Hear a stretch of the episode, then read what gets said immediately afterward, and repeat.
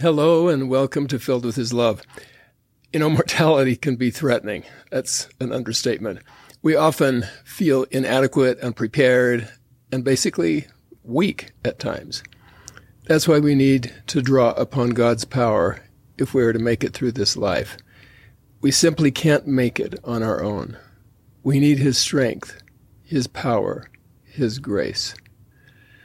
When my mother was suffering with dementia, I sometimes felt completely powerless. I could not calm her. I could not help her remember what happened a few minutes before. She was often so frustrated and in what I would call mental pain. She recognized she had dementia, and that was what made it so painful, I think, for her. But my siblings and I were unsure how to help her, so we kept trying whatever we could to help her deal with a disease that was so unrelenting. We needed more than our own knowledge and more than the help doctors could offer. We needed God's help. And so did she. We eventually located a facility that we felt good about and we felt could help her. I believe we were led to that place. The director of the Alzheimer's unit, where we took her, I think took a special immediate liking to my mother. I wasn't sure why, but she did. She was not a member of our church. But I think my mom helped her in some way become interested in the church, and eventually she was baptized. Years later, she still had a picture of my mother on the shelf in her office. And then a number of years after that, she asked if I would seal her to her husband and children, which I did in the Hawaii temple. Somehow, not known to us at the time, God was working through my mother even though she had a degenerative disease. God's power is real, more real than any power the world can bestow. In Matthew 10, we read, quote, And when he had called unto him his twelve disciples, he gave them power against unclean spirits to cast them out, and to heal all manner of sickness and all manner of disease.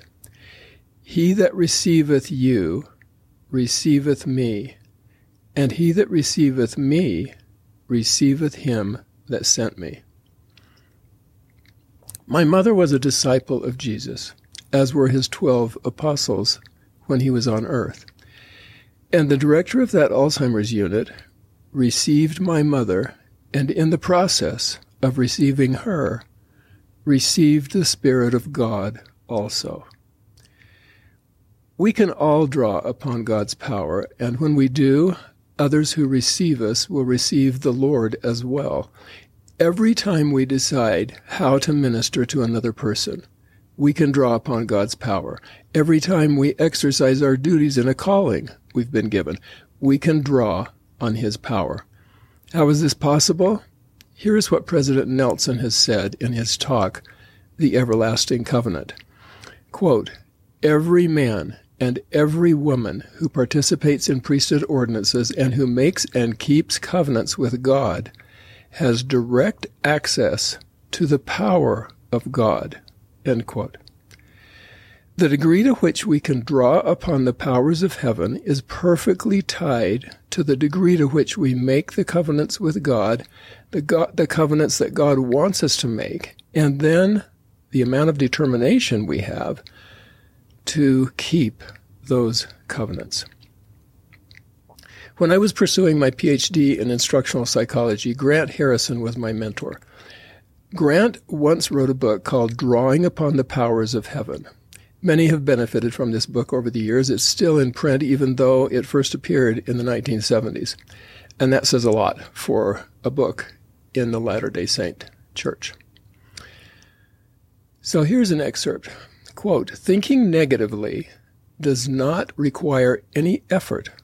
Maintaining a believing frame of mind, however, requires an exerted effort over a sustained period of time. End quote. His counsel corresponds to the ideas I've expressed in previous episodes of this podcast. What he called negative thinking, I call negative internal chatter, those thoughts in the background of our mind that keep rolling around even when we're not totally aware of them. These thoughts, as Grant said, and as he explained in this quote, they do not require any effort. I never thought about that before, but actually, these negative kinds of things that just pop into our mind, they just come unbidden at times without much effort on our part.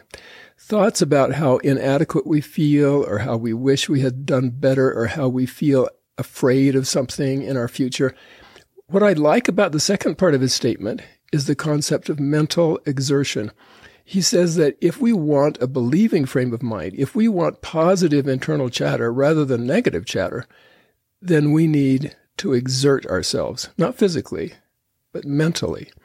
And this does not happen overnight, he says. It takes time. We need to practice it every day. Mental exertion is how we increase our faith in the Lord.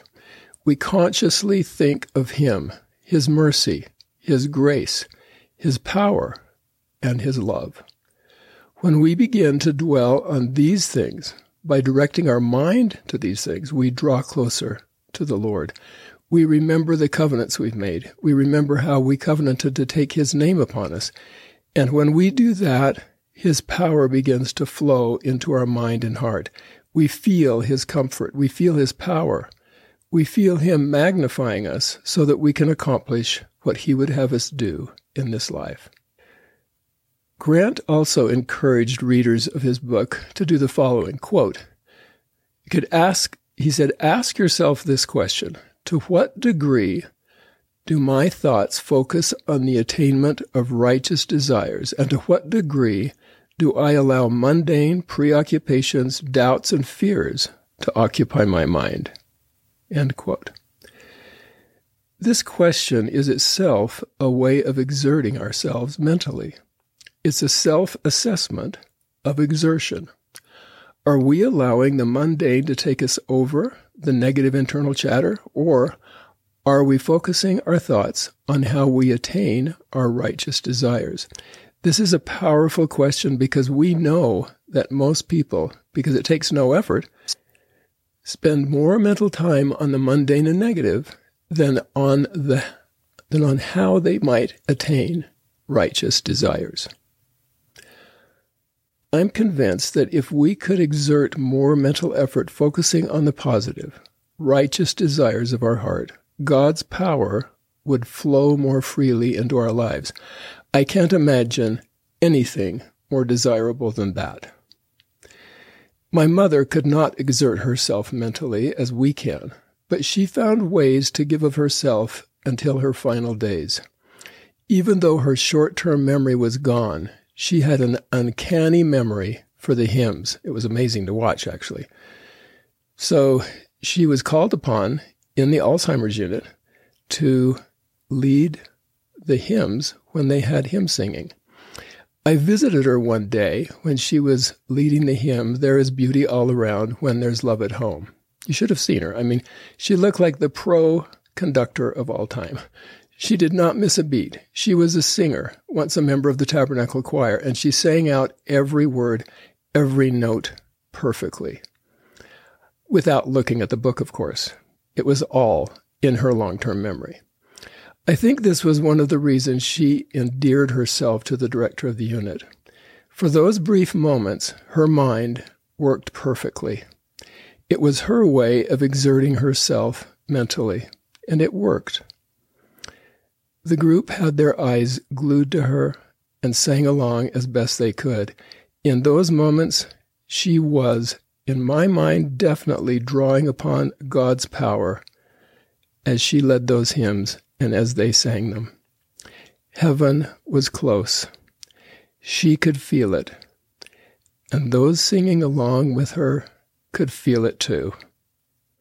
So I hope we can all do a little more mental exertion about the positive, righteous desires and draw more upon God's power in our lives. We'll see you next time.